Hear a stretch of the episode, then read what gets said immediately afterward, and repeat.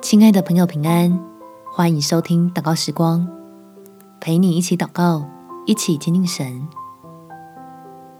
放对方在心里，说到他心坎里。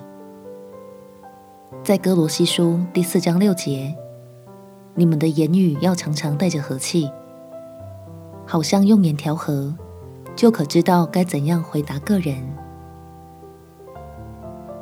不想再沟通的又累又伤心。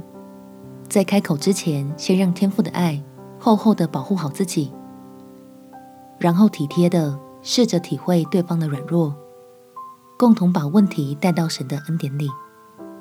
我们且祷告：天父，求你给我智慧，让孩子能有效果的帮助自己关心的人，并且能和睦我们之间的关系，顺利使你赐的福临到彼此身上。所以我愿意先放下自己的主见，仔细倾听对方的声音，尽力理解被隐藏起来的需要，在引导到真理中，使他得满足。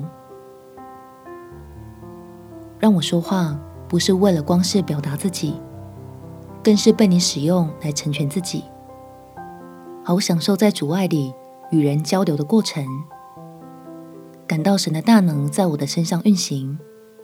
使我不论面对什么样的回应，总是不会受伤生气，相信凡事必有你的美意。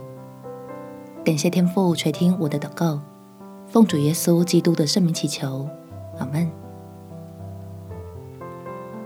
祝福你在神的爱中有美好的一天。耶稣爱你，我也爱你。